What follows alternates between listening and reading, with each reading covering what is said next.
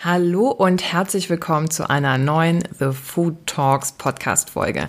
Du bist wieder dabei und das finde ich richtig schön. Mein Name ist Dr. Ann-Christine Dorn und ich bin eine studierte Ernährungswissenschaftlerin und habe die negativen Effekte von Übergewicht auf den Körper und die Knochen erforscht. Und jetzt bin ich als Ernährungsberaterin tätig und helfe anderen dabei, dass sie sich mit ihrer Ernährung wohlfühlen. Und hier im Podcast geht es um eine gesunde Ernährung und um das passende Mindset dazu, um deine Ziele erreichen zu können. Heute habe ich ein ganz spannendes Thema für dich. Es geht um Darmbakterien und was machen die eigentlich für uns?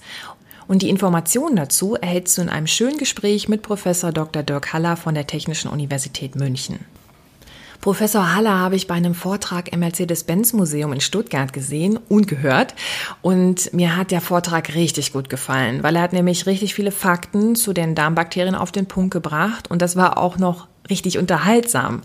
Und diesen Vortrag gibt's auch übrigens als Podcast zu hören und das verlinke ich dir mal in der Podcast-Beschreibung. So, Professor Haller ist Ernährungswissenschaftler und Lebensmittelmikrobiologe und leitet nun den Lehrstuhl für Ernährung und Immunologie und das Zentralinstitut Food and Health. Und sein Hauptforschungsthema ist das Mikrobiom, also die Gesamtheit der Darmbakterien und die Interaktion mit seiner Umwelt und dem Wirt, also dem Menschen. Weil der Mensch bewirtet ja die Darmbakterien in sich und kann ihnen ein sicheres Leben mit All-Inclusive Verpflegung bieten. Und in dieser Folge redet Professor Haller Klartext über die Darmbakterien und du erfährst, wozu sind die Darmbakterien überhaupt wichtig? Wie viel weiß man bislang über die Darmbakterien? Warum streiten sich Experten und was bedeutet das für dich als Zuhörer und für die Wissenschaftskommunikation allgemein? Was ist eine darmgesunde Ernährung und kann man das überhaupt pauschalisieren? Was erhält uns gesund? Also da kannst du dich auf eine schöne Definition freuen. Und haben wir alle die gleichen Darmbakterien oder gibt es Unterschiede von Mensch zu Mensch und von Erkrankung zu Erkrankung? Und da ist ganz besonders der Typ 2 Diabetes interessant.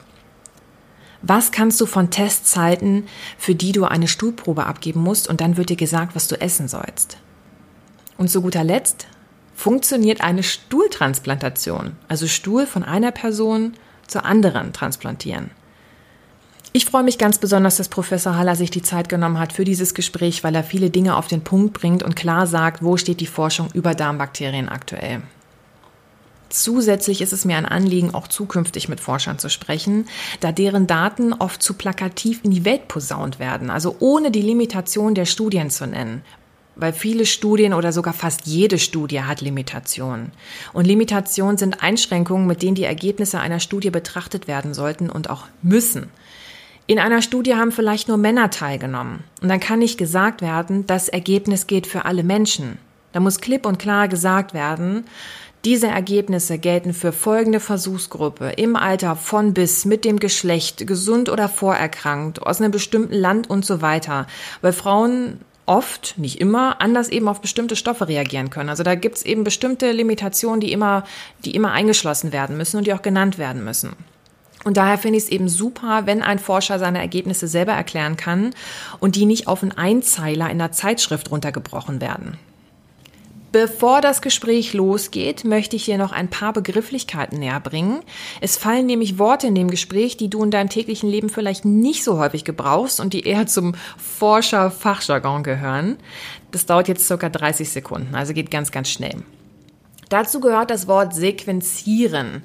Sequenzieren bedeutet, dass man eine Reihenfolge bestimmt von zum Beispiel dem Erbgut, also der DNA. Weil die DNA besteht aus einzelnen kleinen Teilchen, die aneinandergereiht sind in der unterschiedlichen Reihenfolge und dann kann man Teilchen für Teilchen aufschlüsseln. Und das kann man nicht nur über Menschen machen, sondern auch bei Bakterien und so kann man verschiedene Bakterienstämme bestimmen und auch auseinanderhalten. Das nächste Wort ist anaerob. Ist auch so ein richtiges Forscherwort. Das bedeutet nämlich ohne Luft. Also im Darm ist für gewöhnlich auch mal Luft, aber es ist nicht unbedingt Sauerstoff. Und das mögen viele Bakterien, weil die leben nämlich anaerob, also ohne Sauerstoff.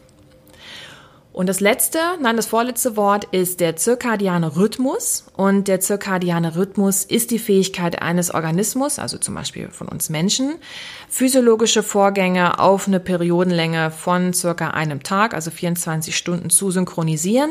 Und unser wichtigster zirkadianer Rhythmus ist der Schlaf-Wach-Rhythmus. Und dann gibt's noch äh, Morbus Crohn, das fehlt noch das Wort, und das ist eine chronische Darmentzündung. So, und jetzt möchte ich dich nicht länger auf die Folter spannen. Ich wünsche dir richtig viel Spaß mit dem Gespräch mit Professor Haller. Ja, hallo Professor Haller. Vielen hallo. Dank, dass Sie in meine, ja, in meinen Podcast gekommen sind, dass Sie meiner Einladung gefolgt sind und dass Sie sich heute die Zeit nehmen, um über, über Ihre Forschung zu sprechen und auch über Ihre spannenden Ergebnisse dann auch, dass Sie uns die präsentieren. Und ich möchte Sie jetzt erstmal, ja, wirklich komplett herzlich willkommen heißen. Hallo. Hallo, guten Tag, freut mich. Ist mein, ist mein erster Podcast im Übrigen. Ja? Uh. Obwohl, manche werden, ja, manche werden ja so verteilt, ohne dass ich willentlich oder wissentlich einen Podcast, äh, an einem Podcast teilnehme. Aber das ist jetzt tatsächlich so der erste richtig eingeladene. Jetzt erscheint ein Podcast. Cool. Ja, das ist natürlich noch eine größere Ehre für mich. Der erste Professor in meinem Podcast und dann auch noch das erste. Na, also, das ist doch fantastisch. Ja, sehr cool, da freue ich mich. Ja, dann starten wir auch direkt rein. Herr Haller, weil Ihr Forschungsgebiet ist ja im Gebiet der Ernährungswissenschaft, deswegen passen Sie ja so schön in den Food Talks Podcast mit Ihrem Thema. Und Ihr ähm, Schwerpunktthema ist das Mikrobiom. Was ist denn das überhaupt? Na, vielleicht soll ich jetzt erstmal sagen, warum ein Ernährungswissenschaftler tatsächlich auf diese irre Idee kommt, sich um Bakterien zu kümmern. Sehr gern. Ähm, und, und es hat tatsächlich ein bisschen was mit dieser Entwicklung auch, woher diese Mikrobiomforschung kommt zu tun. Ähm, jetzt gibt es die Mikrobiomforschung schon immer, die lief nur ein bisschen unter anderem Namen. Früher hieß es äh, Mikroflora, ja, aber dann hat man irgendwie erkannt, die Flora hat irgendwie nichts mit Bakterien zu tun. Also ist die Terminologie auch nicht so ganz korrekt, aber die wurde benutzt bis eigentlich Mitte 2000 ähm, und es war gerade so die, die, der, der Wechsel in diesem, in diesem Forschungsgebiet, wo einfach dann ganz plötzlich ganz viel passierte. Und ähm, also wie gesagt, es haben so schon ganz viele Leute sich Gedanken darüber gemacht, wie Bakterien im Darm sich auf uns, äh, auf uns und auf unsere Gesundheit sich auswirken.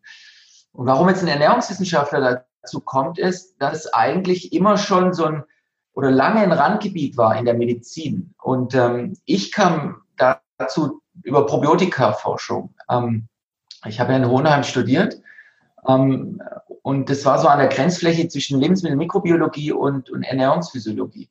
Und es war so eine Zeit, wo die, dieser Hype mit Probiotika kam und man eigentlich gedacht hat, die verändern jetzt irgendwie die Welt. Und das haben sie natürlich nicht getan.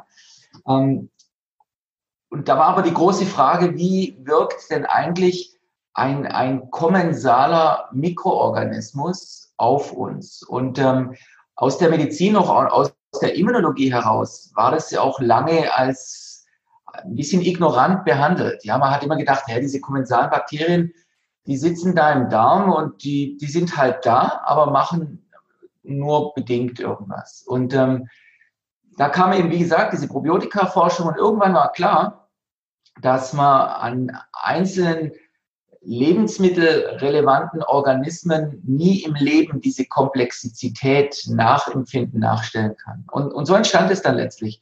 Und so um die 2000 rum, ähm, als ich dann mein, mit meiner Doktorarbeit dann auch fertig war, ähm, war, hatte ich so die Wahl, ähm, in dieser lebensmittelorientierten Welt zu bleiben oder eben in die medizinische Welt zu gehen. Und für mich war eigentlich immer relativ klar, wir werden ähm, dieses komplexe, kommensale Ökosystem im Darm nie im Leben verstehen, wenn wir uns auf diese artifiziellen probiotischen Organismen ähm, fokussieren. Und ich bin dann eben in die USA ähm, zu jemandem, der in, in der Medizin, also in, der, in, in bei einer bestimmten Erkrankung, ähm, Morbus Crohn und Colitis ulcerosa, eigentlich so der Mann war, der dieses Konzept einer kommensalen ähm, Mikrobiota, die auf dieses Krankheitsbild ähm, wirkt, unterwegs war. Und ähm, das fand ich total spannend und total attraktiv ähm, und ging dann eben damals in die USA. Und, und das war dann letztlich für mich dann auch der Start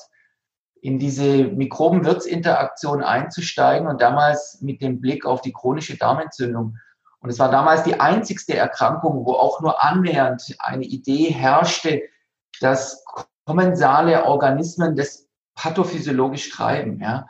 Und es war so Anfang der 2000er und es war immer noch Stiefmütterchen. Ähm, also es war ganz, ja, also es war schon echt auch manchmal hart, weil ähm, ja, da hat man dann schon auch mal das eine oder andere echt abgelehnt gekriegt, weil die Leute gesagt haben, das kann nicht sein, fertig. Ähm, und da war schon sehr viel Misstrauen ähm, dabei. Und dann kam eigentlich im Grunde genommen mit, mit technologischen ähm, ähm, Fortschritten kam dann letztlich dieser Durchbruch. Also die Fähigkeit, dieses Ökosystem im Ganzen zu erfassen durch, durch Hochdurchsatzsequenzierung. Es kam natürlich durch die Sequenzier, ähm, ähm, ähm, äh, also die, diese Sequenzierdaten, die man dann beim Mensch hatte und gesagt hat, wow, Wahnsinn, ja, jetzt kann man vielleicht alles erklären und auch das ähm, hat man dann recht früh erkannt, dass es eben nicht so ist. Und dann wurde 2005 eben Hochdurchsatz sequenziert, ähm, technologisch möglich und da war 2005 das erste etwas größere Bild eines mikrobiellen Ökosystems im Darm ähm, quasi vorhanden.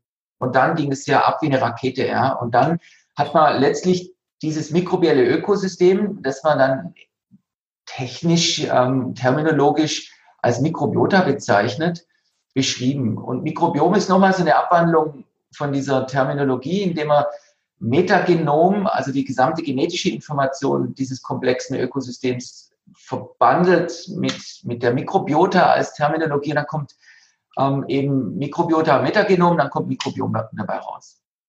Und das ist eine Terminologie, die jetzt eigentlich sich auch festgesetzt hat, wenn man sich darüber unterhalten will, wie das komplexe Ökosystem im Darm zusammengesetzt ist und was für eine funktionale, funktionelle Kapazität es denn tatsächlich hat, indem man auch Gene beschreibt. Und, und da ähm, ändert sich also jährlich, ähm, ähm also ich möchte jetzt nicht sagen stündlich und wöchentlich, aber jährlich definitiv geht die Zahl auch der identifizierten Gene nach oben und, und da ist man jetzt eben so knapp bei 50 Millionen Gene, die man identifiziert hat, der Organismen, die man da so als Kommensale findet. Und Kommensalismus bedeutet, man sitzt im Grunde genommen um einen Tisch und teilt sich das Futter. Ähm, und dann kommen solche anderen Begrifflichkeiten wie, wie ähm, Mutualism in Englisch, ähm, und es bedeutet dann schon eher, dass diese Organismen letztlich in einer aktiven Interaktion stehen. Und sowohl der Wirt, was für das Ökosystem tut, als auch das Ökosystem, was für den Wirt tut. Also eine klassisch synergistische Situation. Und da bewegen wir uns jetzt gerade. Ja? Und dann wurde sequenziert, ähm, bis der Arzt kommt. Und im Grunde genommen jede, jede Erkrankung, die man jetzt so als in der Literatur findet, hat mit Sicherheit schon irgendeiner dann auch mit dem Mikrobiom ähm, in Verbindung gebracht. Und jetzt steht man da und fragt sich, ähm, okay, wunderbar, ähm, was ist denn jetzt Kausalität? Was ist äh, einfach nur Trittbrettfahren? Ähm, weil natürlich, wenn man erkrankt, sich vieles auch im Darm ändert. Ja? Und ähm, das sind so die wirklich großen Fragen dann am Ende. Okay, also das finde ich richtig spannend, quasi, dass es ein Ökosystem in uns drin ist, was jetzt. Ich mache mal das Fenster so, hier wird es jetzt hier ja.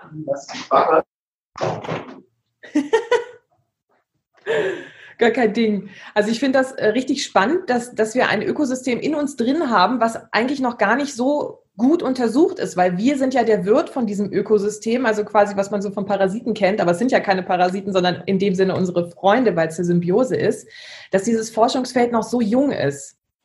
Naja, also wie gesagt, also es gab schon in den 40er Jahren, ähm, hat man Tiere keimfrei gemacht, ähm, Notre Dame Universität, es gab dann auch ähm, ja, im Live Magazine in New York, gab es dann auch ein, äh, einen Artikel darüber, also die Leute haben sich schon früh darüber Gedanken gemacht. Es gab so einen Elias Metchnikow, ja, der hat ja Nobelpreis für innate Immunologie für die Phagozytose gekriegt.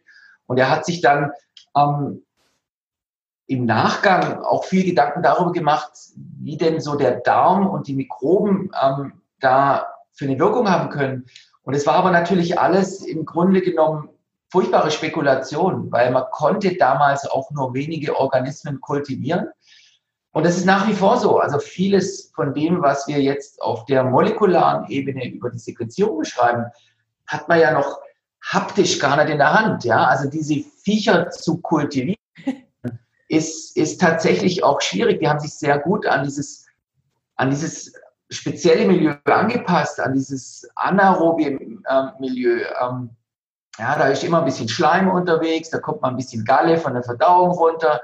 Ja, also da, das ist ein sehr kontrolliertes System, aber offensichtlich bietet es doch einen Lebensraum, der dann am Ende eines der dicht besiedelsten Ökosysteme, die wir kennen überhaupt, ähm, kreiert. Also und es ist natürlich, und es war immer schon ein, ein Riesendilemma, ja, weil, weil natürlich die klassische Immunologie sieht das Bakterium grundsätzlich erstmal als Feind, ja, weil es kommt natürlich aus der Infektionsforschung.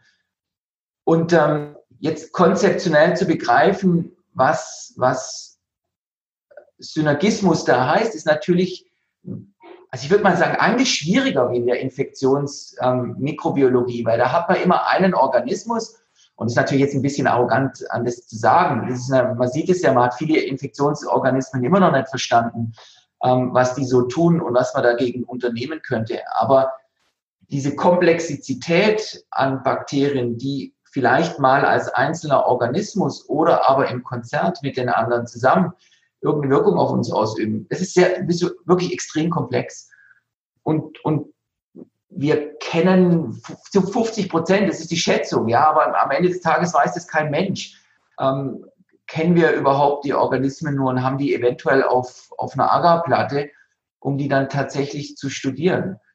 Und die Technologie treibt im Moment eben auch die Auflösung. Ähm, und das, was man eben jetzt so publiziert, wird wahrscheinlich ähm, in zehn Jahren komplett überschrieben sein, weil die, weil die neuen Technologien eben die, die molekulare Auflösung in diese, in diese bakterielle Sicht nochmal wesentlich verbessert und man dann eventuell in der Lage ist, tatsächlich hoch aufgelöst Stammunterschiede da, darzustellen. Das macht man jetzt schon und man sieht im Grunde genommen, dass wir völlig individuell zusammengesetzt sind. Und man kann es natürlich clustern, ja, die fallen dann in so größere Gruppierungen, taxonomisch, aber auch funktionell. Und das macht natürlich dann auch Sinn, es so zu beschreiben, weil bestimmte Funktionalitäten sind in diesem Ökosystem ganz sicher vorhanden, damit, die, damit dieses Ökosystem als Ökosystem tatsächlich stabil existieren kann. Und trotzdem, wenn wir dann Bakterien in der Hand haben und wir gucken unterschiedliche Stämme an, dann realisieren wir, dass, dass die Stammvielfalt und die Stammunterschiedlichkeit auch in der Funktionalität auf den Wirt, in einer keimfreien Maus beispielsweise, dramatisch unterschiedlich aus, ausgeht.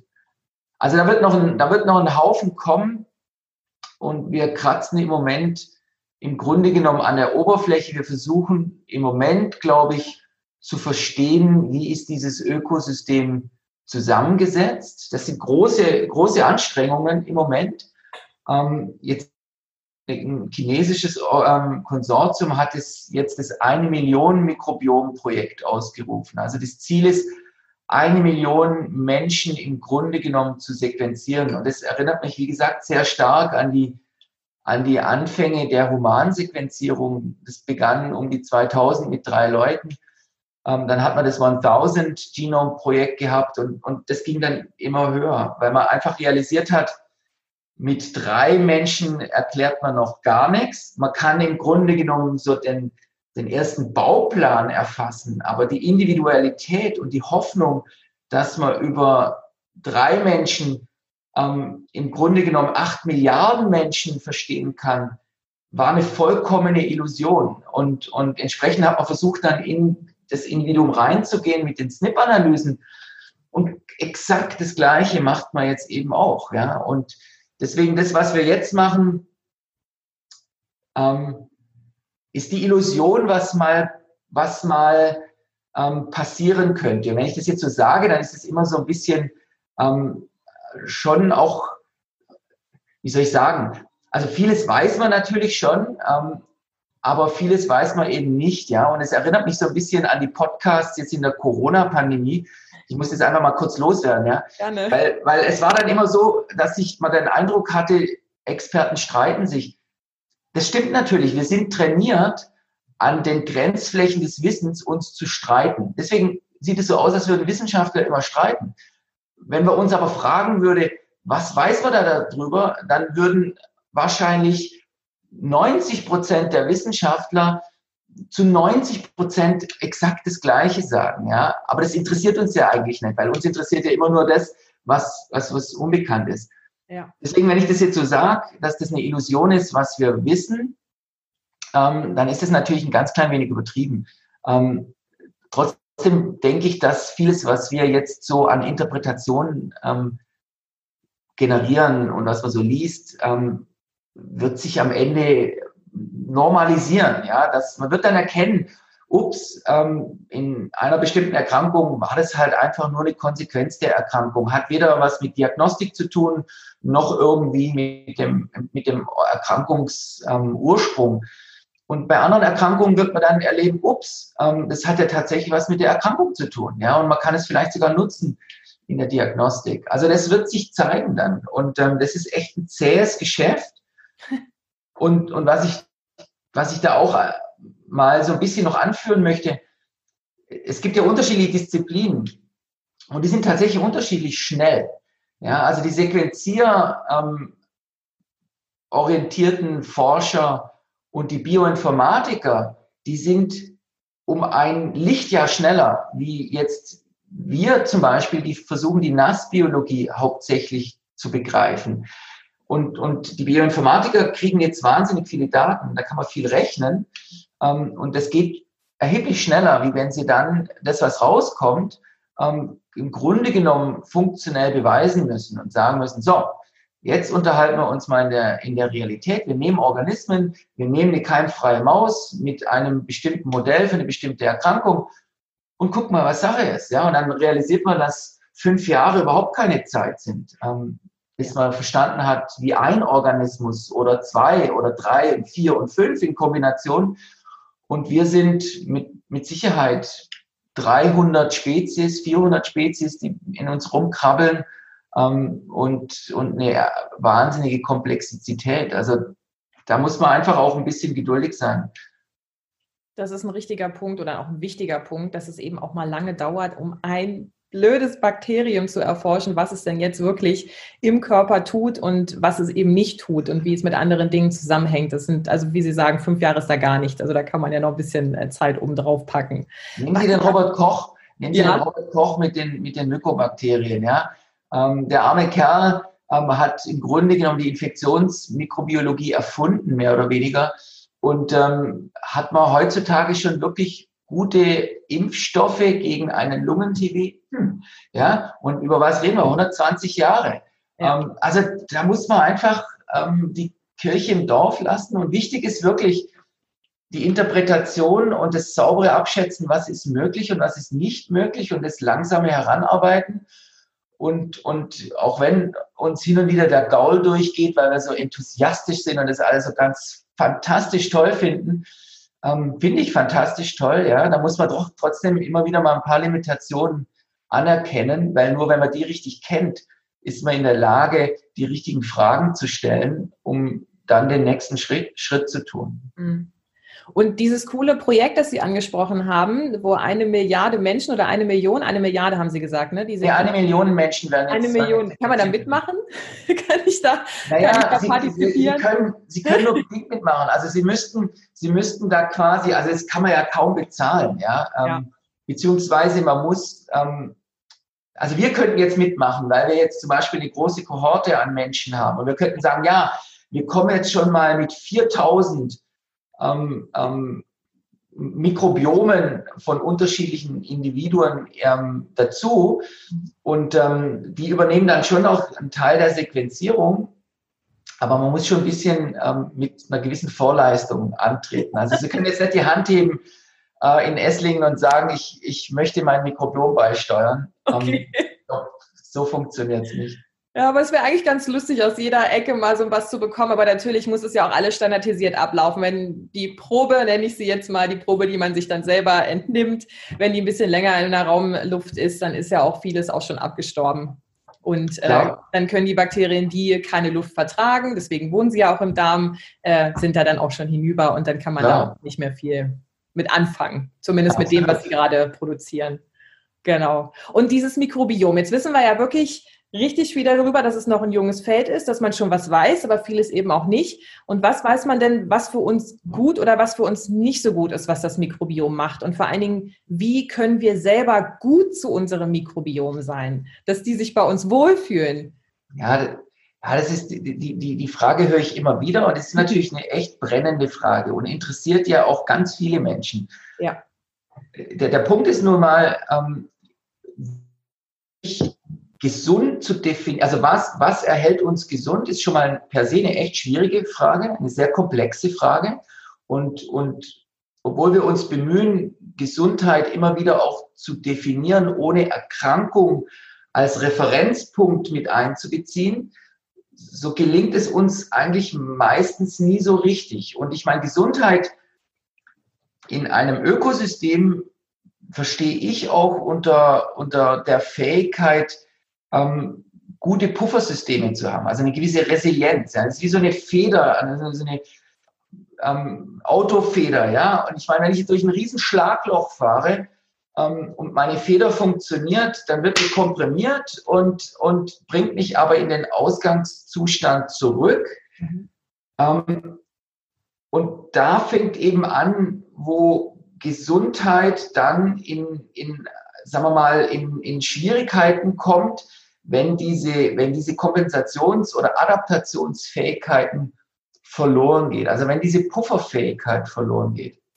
Und das ist jetzt natürlich auch erstmal nur eine Annahme, aber man erkennt es dann immer wieder, wenn in Erkrankungen oder auf dem Weg zu Erkrankungen diese Ökosysteme quasi ähm, in sich zusammenbrechen und kollabieren und, und dann bestimmte Organismengruppen tatsächlich verschwinden und einzelne Organismen hochwachsen, dann sieht man tatsächlich, wie so, ein, wie so eine Resilienz, also so ein Puffersystem flöten geht. Und wenn wir jetzt zum Beispiel ähm, Patienten mit Morbus Crohn angucken, dann sieht man schon, dass deren Fähigkeit, sich immer wieder in, ihren, in so einen Ausgangszustand zurückzubringen, tatsächlich auch ein Stück weit verloren geht. Das heißt, die, die, die schuckelt man so ein bisschen an und dann fallen die quasi gleich in einen, in einen anderen Konfigurationszustand, ohne die Fähigkeit zu haben, dann wieder zurückzukommen. Und das würde ich jetzt mal sagen, könnte man jetzt im, im groben Sinne als ein, ein, als ein gesundes Ökosystem bezeichnen, das eben in der Lage ist, auf äußere Einflüsse einzugehen, die Informationen dieses, dieses äußeren Einflusses aufzunehmen, das Beste rauszuziehen, aber im Grunde genommen die Grundkonzeption bei, beizubehalten. Und das ist ja eine, das ist ja eine, eine, eine extrem spannende Frage, weil ähm, wenn man jetzt davon ausgeht, dass unser Ökosystem quasi mit uns sich co-evolutionär bewegt, dann, dann entsteht diese Adaptation. Und wenn man jetzt natürlich davon ausgeht, dass, ähm, dass auch das mikrobielle Ökosystem einen, einen, positiven Einfluss auf uns hat, und da besteht überhaupt kein Zweifel, dann müsste man sich natürlich die Frage stellen, wenn wir dann auf so ein Ökosystem negativ einwirken, verlieren wir dann solche, solche ähm, Funktionalitäten? Und, und welche sind es denn, die wir verlieren? Und, und ist es bei jedem Individuum immer gleich? Und das ist natürlich eine extrem spannende Frage, weil ein Individuum, wie wir sind, adaptiert sich mit einem extrem individuellen mikrobiellen Ökosystem. Und da gibt's ja ähm, also diese, dieser Einfluss geht ja allein vom, von, von, von der Zellwand des Mikroorganismus aus. Ja, ob das ein Gramm negativer oder Gramm positiver Organismus ist, macht schon mal immunologisch einen riesen eigentlich. Und dann produziert der Metabolite. Das heißt, diese, diese ganze Komplexität an Signalen, die auf uns einwirken, ähm, wird letztlich dann in dieser Adaptationsphase zwischen uns und diesem mikrobiellen Ökosystem kurz nach der Geburt quasi trainiert. Und dann, und dann adaptieren wir uns gegenseitig. Ähm, und, und da ist es eben jetzt die Frage, was ist gesund? Ja? Ähm, und, und da stochern wir eigentlich voll, völlig im, im Blauen erstmal. Wir versuchen, gesunde Menschen zu vermessen unter der Annahme, dass die gesunde Ökosysteme haben. Ja, aber da gibt es ja auch ähm, Untersuchungen mit über 100-Jährigen, ähm, wo man sagt, naja, also wenn jemand 100 wird, dann brauchen wir uns jetzt über seine Gesundheit nicht mehr wirklich groß unterhalten. Ja, dann hatte der ganz offensichtlich entweder einen Haufen Glück oder ein, ein genetisches Setup, das ihn einfach in die Lage versetzte, auf viele, viele Einflüsse während seines Lebens adaptiv einzugehen. Reparaturmechanismen und so weiter und so fort. Und bei dem zum Beispiel sieht man, dass das Ökosystem eigentlich immer schmaler wird. Ja? Also diese, diese, diese Annahme, dass ein gesunder Mensch ähm, jetzt gleichzeitig auch immer ein gesundes Ökosystem hat, ist zwar schon in der Annahme okay, aber hat dann in den Extremen auch wieder ähm, ähm, seine, seine Limitationen. Ja, auch ein, ein fünf Monate alter ähm, gesunder Säugling ist gesund. Ja, trotzdem hat dieses Ökosystem, das nach fünf Monaten da drin ist, noch nichts damit zu tun. Ähm, Im Vergleich dann, wenn der dann zwei Jahre ist, zehn Jahre ist, 20 Jahre ist, ja, und dann irgendwann 100 ist. Und das macht es eben schwierig, letztlich zu sagen, das ist gesund kategorisch, das ist ungesund kategorisch und kategorische wird von uns ein bisschen abverlangt und, und da versuche ich immer so ein bisschen davor zu warnen.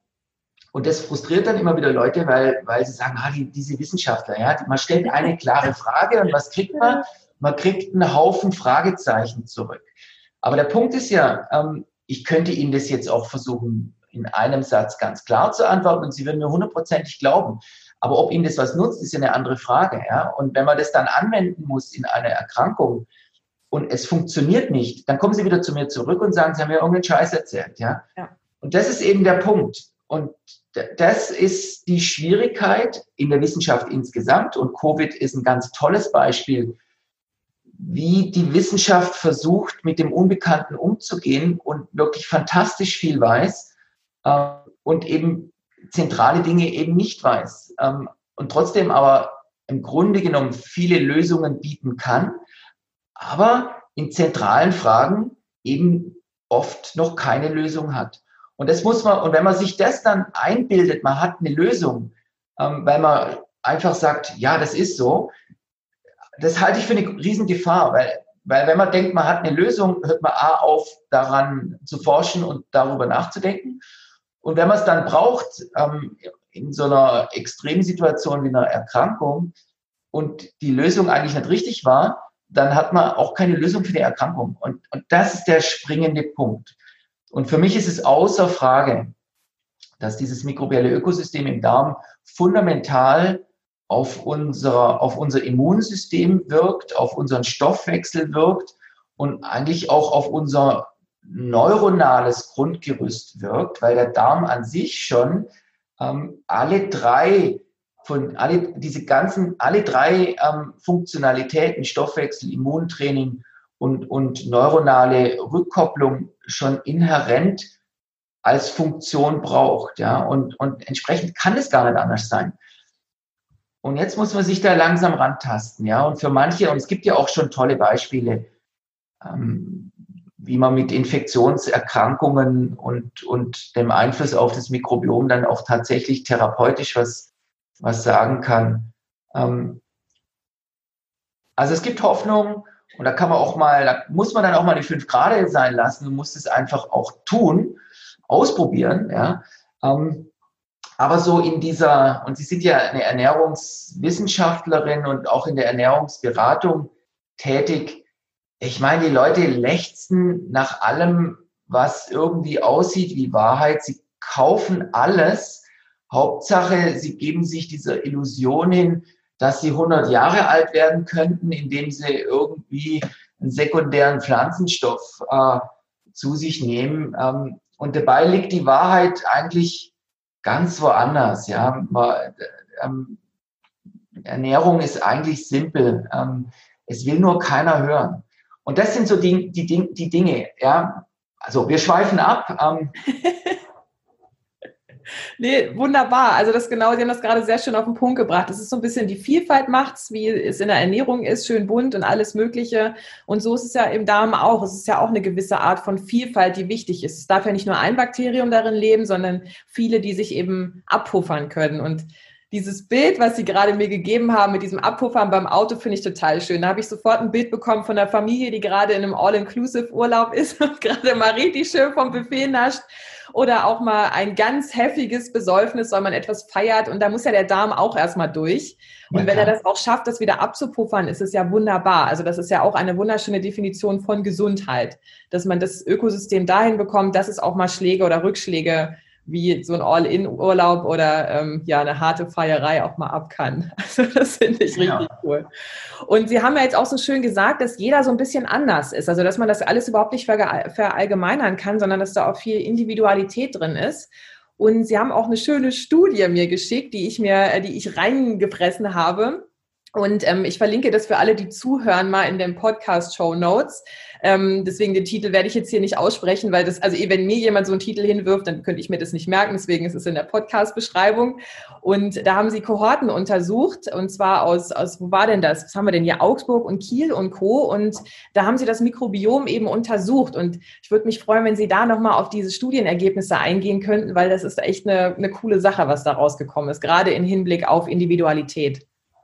Ja, also jetzt, jetzt, muss man erstmal, also jetzt möchte ich erstmal noch vorweg schicken, also wir haben in der Studie, ähm, letztlich geht es da um den Typ 2 Diabetes, ja, und, und wer sich jetzt anguckt, was, was ich an meinem Lehrstuhl ähm, beforsche, ähm, dann ist es eher die chronische Darmentzündung, ähm, Dickdarmkrebs, also es hat mit anderen Arten von von Erkrankungen zu tun. Und ähm, ich denke nicht, dass man alles kann, ja, und deswegen muss man auch ein bisschen erklären, warum wir in den, in den Typ 2 Diabetes reingegangen sind. Und natürlich als Ernährungswissenschaftler sollte man ein bisschen was mit Stoffwechselerkrankungen anfangen können, kann ich auch. Aber per se ähm, war der Grund im Grunde genommen die, die Fähigkeit, größere Menschenmengen äh, unter die Finger zu kriegen. Ja, wenn Sie jetzt, wenn Sie jetzt versuchen wollen würden, ähm, Morbus Crohn in einer, in einer großen Kohorte zu studieren, dann brauchen Sie eben nicht 2.000 bis 4.000 Leute, sondern Sie brauchen 200 bis 400.000 Leute. Eigentlich bräuchten Sie zwei bis vier Millionen, um so richtig ähm, damit umzugehen. Und das hat auch was mit der Häufigkeit zu tun. Und was wir gemacht haben, ähm, war, dass wir so 2012 angefangen haben, ähm, prospektive Populationsstudien, die schon lange aufgesetzt waren, die man schon lange verfolgt. Das heißt, man hat sich irgendwann mal 2000 im Raum Augsburg hingesetzt und hat ähm, eine, eine Grund- oder eine Querschnittskohorte an Menschen ausgesucht. Ja, da geht man durchs Telefonbuch. Das macht man natürlich statistisch sauber und versucht repräsentativ über die gesamte ähm, Querschnittsbevölkerung Leute auszusuchen. Und dann verfolgt man die mal 20 Jahre. Und man versucht diesen, man versucht diesen Bias rauszunehmen, den man oft drin hat, wenn man nur den Endpunkt anguckt. Das heißt, man verfolgt die über die Zeit und da liegt eine große Chance drin. Und wir hatten dann eben 2012 die Chance, ähm, auch Stuhl quasi von diesen Probanden zu bekommen. Und haben dann angefangen, an zweieinhalbtausend Leuten quasi ähm, dieses mikrobielle Ökosystem im, im, im Darm uns anzugucken. Ähm, und die Studie ging dann weiter. Das heißt, wir, wir konnten dann 2018 nochmal ein paar bekommen, um auch so ein bisschen prospektiv da reinzugucken. Also wenn ich 2012, 13 einen Status quo habe, kann ich mit der Information dann äh, 2018 vorhersagen. Und im Grundkonzept ging es erstmal darum, einfach diese Kohorte anzugucken und dann war eben so die Frage, okay, gesund und krank. Und wie wir es vorhin schon hatten, ähm, wie fange ich denn jetzt eigentlich an, Unterschiede raus zu definieren? Was ist gesund und was ist krank? Und ähm, ähm beziehungsweise was ist gesund, ja? Und, und man kommt irgendwie nicht drum rum, indem man krank einfach mit reinnimmt. Und da ist der Diabetes eigentlich ganz wunderbar, weil es A in der Häufigkeit ähm, ähm, oft vorkommt. Das heißt, man kriegt in so einer Kohorte halt dann durchaus mal 300 Leute, ähm, die einen Typ 2 Diabetes haben und man kriegt halt gleichzeitig auch noch 300 Leute, die auf dem Weg sind, einen Diabetes zu bekommen. Und dann kriegt man ähm, einen Haufen natürlich adipöse Menschen und es ist so ein Risiko. Und die sind natürlich weder prädiabetisch noch diabetisch ganz oft, aber sie sind es vielleicht, ja, weil, weil die Adipositas ist natürlich äh, als Stoffwechselsituation beteiligt an vielen Erkrankungen dann. Ähm, trotzdem ist allein zu sagen, du bist dick, deshalb kriegst du ähm, Diabetes, ist ein Druckschluss. Ja? Ähm, das ist viel zu ungenau ähm, und hat eine wahnsinnige Fehlerquote. Aber als Population ganz dankbar. Also deshalb sind wir von der chronischen Entzündung aus dem Darm in den Diabetes reingerutscht und haben uns das mal angeguckt. Und dann hatten wir eben diese gesamte Sequenzierung gemacht und hatten dann irgendwann den Eindruck, dass da einfach vieles hoch und runter geht. Ja? Und, ähm, und, und ähm, ich habe eine ganz clevere ähm, zirkadiane Biologin ähm, in, in meinem Labor und ähm, die hat es dann quasi mal durch, durch ähm, Programme gejagt und dann hat man plötzlich gesehen, wie sich diese mikrobielle Zusammensetzung wunderbar ähm, in einer Cosinuskurve quasi über den Tag ähm, bewegt, oszilliert. Ja? Also wie so, ein, wie so ein langsam pumpendes System, mal ein bisschen hoch, mal ein bisschen runter. Und ähm, das konnte ich irgendwie am Anfang überhaupt nicht glauben. Also ich habe gesagt, das ist ja alles Humbug. Jetzt glaube ich nicht eine Sekunde. Ähm, und, und wir haben uns dann wirklich daran gekämpft und ähm, geguckt, ist es solide, und da reicht es heutzutage, wenn man das publizieren will, ja nicht aus, dass man das in einer Kohorte zeigt, sondern man muss es in drei Kohorten zeigen. Und wir haben das dann letztlich in diesem Manuskript, haben wir es für eine Kohorte in Augsburg gezeigt, für eine Kohorte in Kiel gezeigt. Wir haben dann nochmal eine kleine Kohorte ähm, hier in Freising, ähm, die aufgebaut wurde, auch nochmal gezeigt. Und wir haben es auch noch für Individuen gezeigt. Also ähm, weiß ich nicht, sollte man vielleicht nicht sagen, ähm, aber einer dieser Individuen, das war dann mein Mikrobiom, also ich habe dann quasi über 60 ähm, oder 58 Tage über drei Jahre verteilt mein, mein Stuhl gesammelt und dann hat man geguckt. Das ist Körpereinsatz. ja, ja, genau. Ähm, und, und das ist relativ solide. Also wir konnten dann wirklich in, in drei unterschiedlichen größeren Populationen und an Individuen zeigen, dass diese tageszeitliche Schwankung in der mikrobiellen Zusammensetzung real ist. Mhm.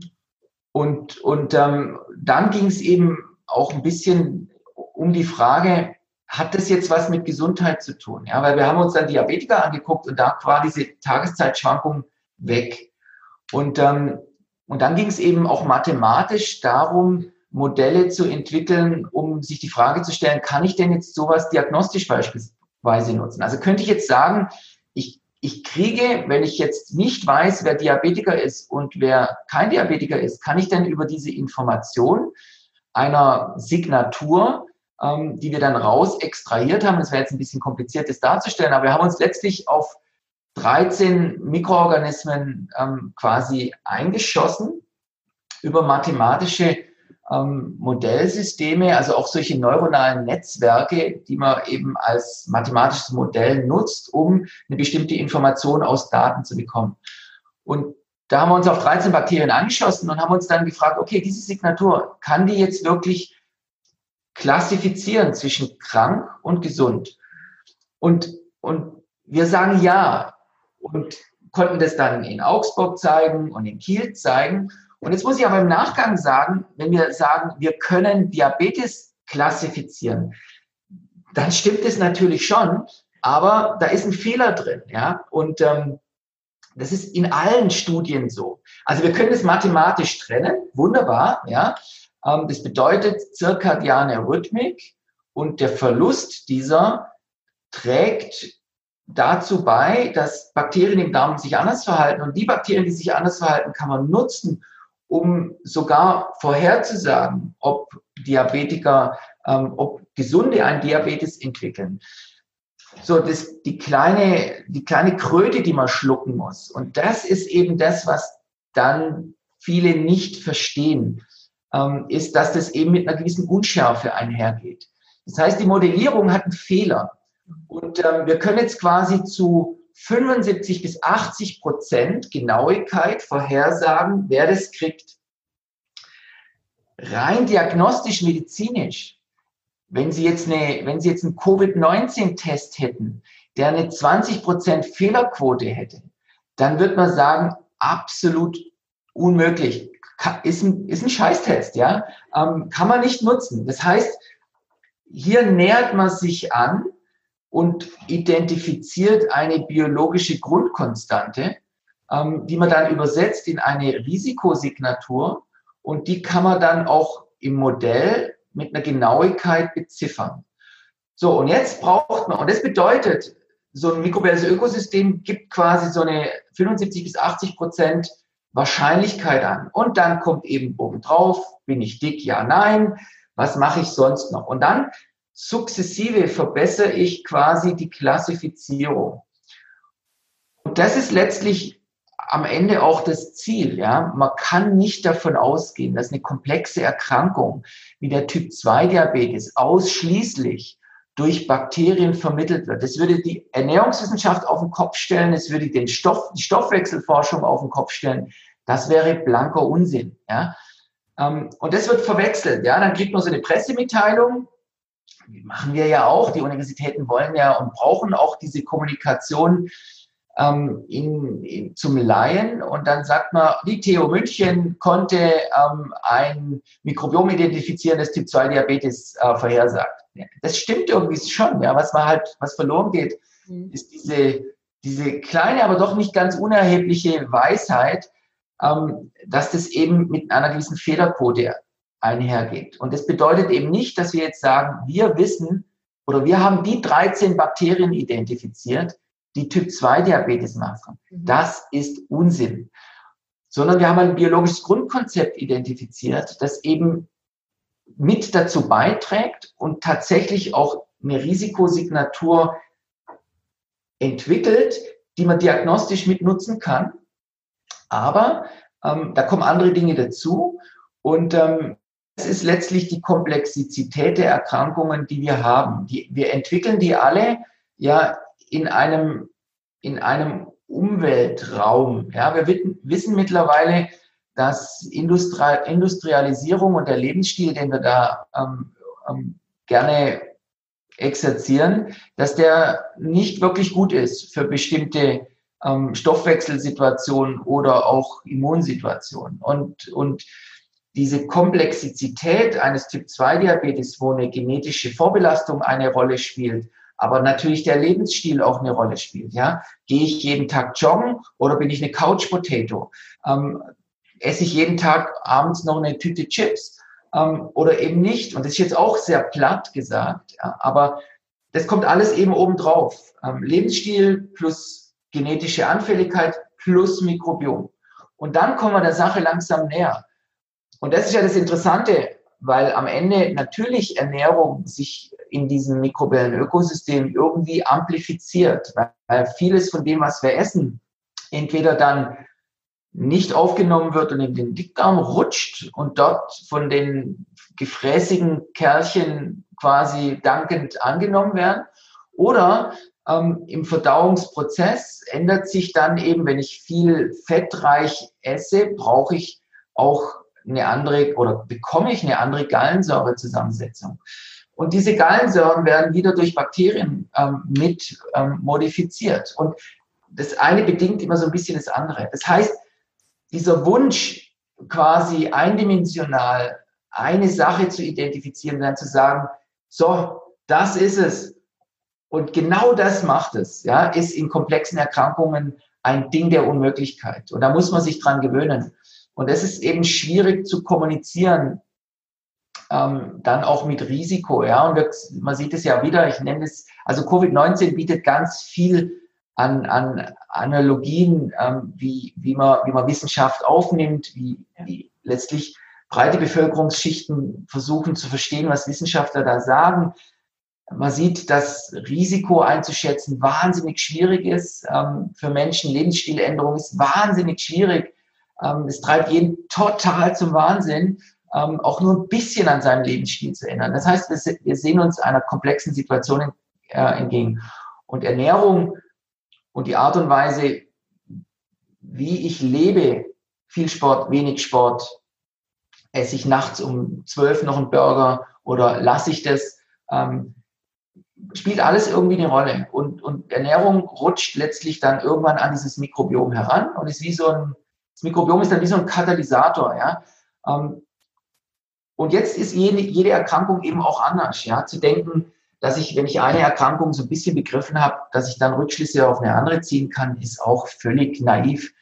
Ähm, das heißt, wenn wir uns über Dickdarmkrebs unterhalten, dann werden es wahrscheinlich andere Mechanismen sein, wie wenn wir uns über einen Morbus Crohn unterhalten oder eben über einen Typ 2 Diabetes. Ja? Und, und da muss man jetzt eben filetieren und das wird eine Weile gehen.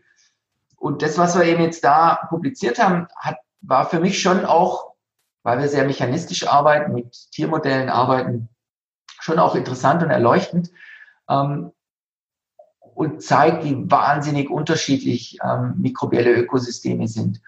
Und wie wahnsinnig, ja, man kann nicht einfach nur so ein Diabetes-Mikrokosmos angucken und dann sagen, ich lasse das sequenzieren, ja, und das machen ja auch viele Firmen.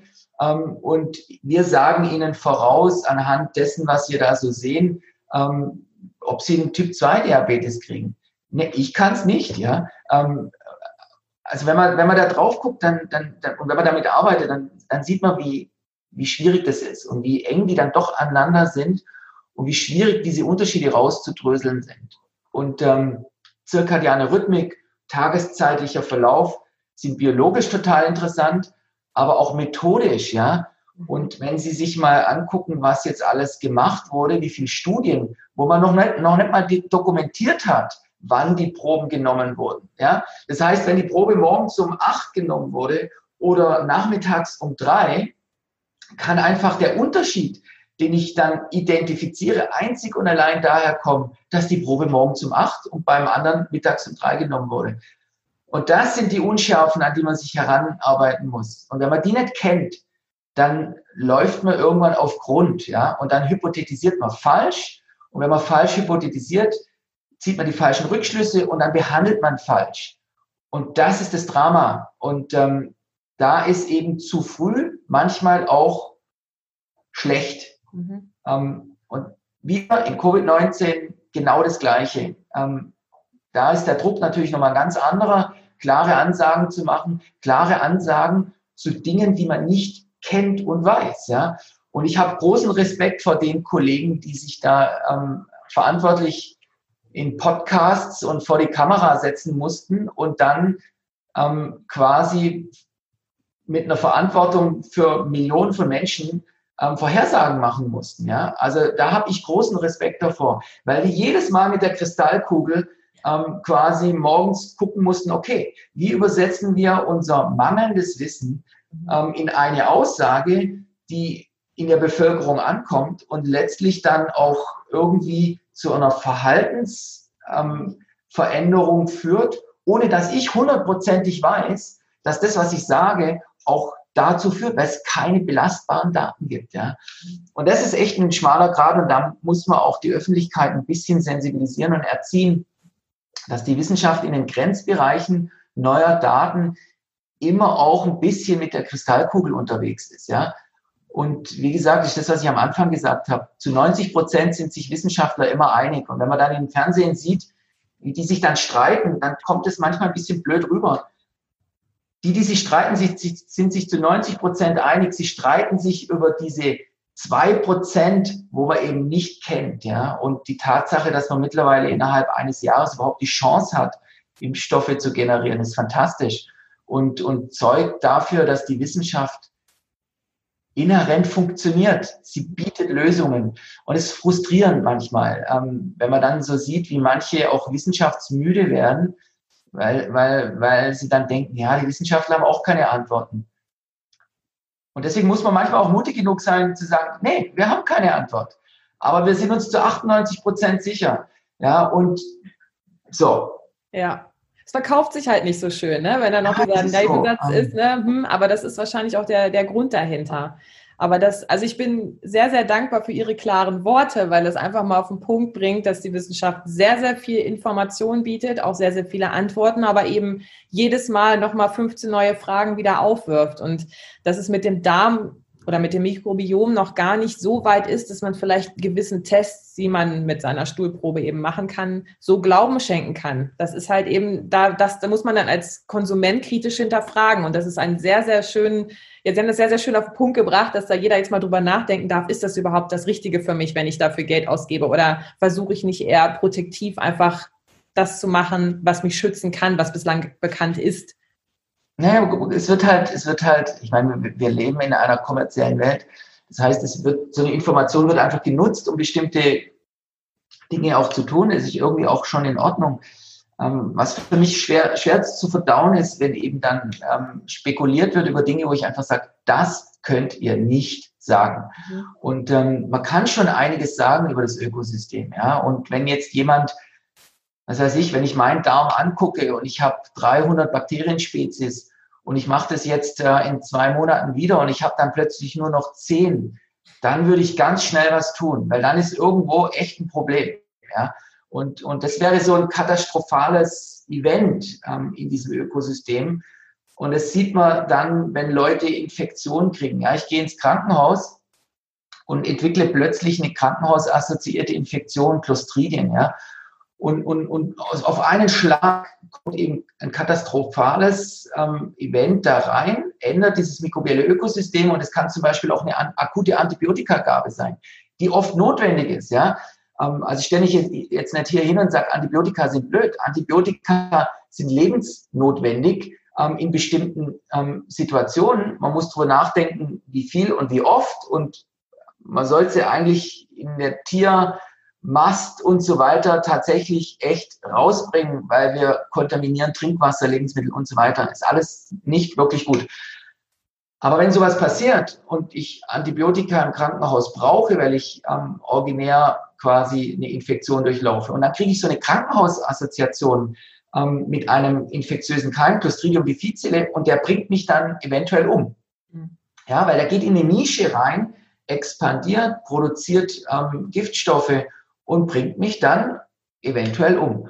Und wenn man dann sagen kann, ähm, okay, jetzt nimmt die Diversität des Ökosystems katastrophal ab, ähm, dann, dann ist das eine klare Aussage. Und ähm, wenn ich jetzt ins Krankenhaus gehen würde, würde ich mir vielleicht ein bisschen Stuhl deponieren, ja, ähm, dass wenn ich so eine Krankenhausinfektion durchlaufe, ich meinen gesunden Stuhl ähm, nehme und den dann einfach mir wieder gebe. Ja, und diese Stuhltransplantation funktioniert bei Clostridium difficile Infektionen fantastisch, wesentlich besser als jedes Medikament. Und das ist so ein Showcase, ähm, wie im Grunde genommen eine recht krude, würde ich mal sagen, ähm, ähm, ähm, Therapie wie die, wie die Fäkaltransplantation, die man ja in unterschiedlichen Versionen gemacht hat, in Kapseln verpackt, endoskopisch, kolonoskopisch, über Glismen, von oben, von unten, wie auch immer, ja. ja. Ähm, aber das hat fantastisch geklappt, ja. Und, und die, äh,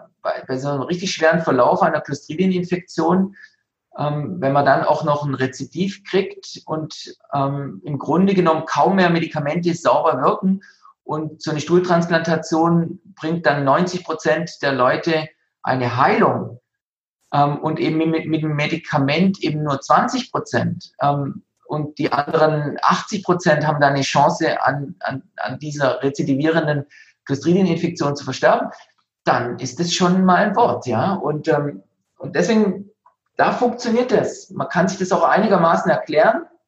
Aber jetzt werde ich sicher geprügelt von den Infektionsmikrobiologen äh, wieder. Infektion ist einfach. Ähm, also es ist natürlich nicht so, ja. Und wahrscheinlich, wenn es jetzt jemand hört, wird er sagen, spinnt der. Ähm, ist natürlich nicht so. Die Infektion ist nicht einfach, aber ähm, man hat wenigstens bei der Infektion einen wirklich auslösenden Faktor, während bei komplexen Erkrankungen eben Komplexität oft die Therapie wesentlich schwieriger macht.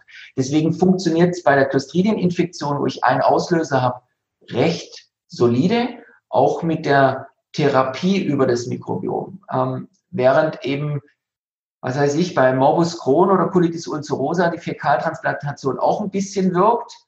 Ja, aber so richtig überzeugend, ah, auch noch nicht so recht. Und da hat es eben mit viel mehr ähm, Fragen zu tun. Da geht es schon los, welchen Stuhl wähle ich eigentlich? Wer kriegt welchen Stuhl? Ähm, so weiter und so fort. Ähm, soll der aus dem familiären Umkreis sein? Nein, weil Morbus Crohn ist auch eine genetische Erkrankung ähm, und es gibt eine familiäre Häufung. Ähm, also wenn Kinder dann das hätten, nehmen die dann das, das Mikrobiom von den Eltern? Nee, würde ich nicht tun. Also es sind solche Dinge, während bei Clostridieninfektionen, ja, da konnte man halt dann auch zu Ehepartnern gehen. Das fand man am Anfang nicht so ekelig. Ähm, und, und die war eine höhere Akzeptanz. Ja. Okay, sehr, sehr cool. Ganz, ganz spannendes Thema mit der Stuhltransplantation, finde ich. Also, mich amüsiert es hier schon die ganze Zeit, ist natürlich super ähm, wichtig, aber für mich ist es auch irgendwie witzig. Und ähm, ja, ich, ich möchte mich ganz, ganz herzlich bei Ihnen bedanken, dass Sie so viel Wissen mit äh, mir, mit den Zuhörern geteilt haben und so klare Worte gesprochen haben und nicht rumgeeiert haben, sondern mal klar gesagt haben, wir wissen vieles, wir wissen vieles nicht und es auch erklärt haben. Und dafür bin ich sehr dankbar, dass Sie hier heute mit mir gesprochen haben. Ja, ich bin ja mal gespannt, wie das dann rüberkommt. Das wird wunderbar rüberkommen, da bin ich mir ganz, Super. ganz sicher. Also, Herr Professor Haller, vielen, vielen lieben Dank, dass Sie hier heute mit mir gesprochen haben. Alles klar, gerne. Dankeschön. Tschüss. Tschüssi.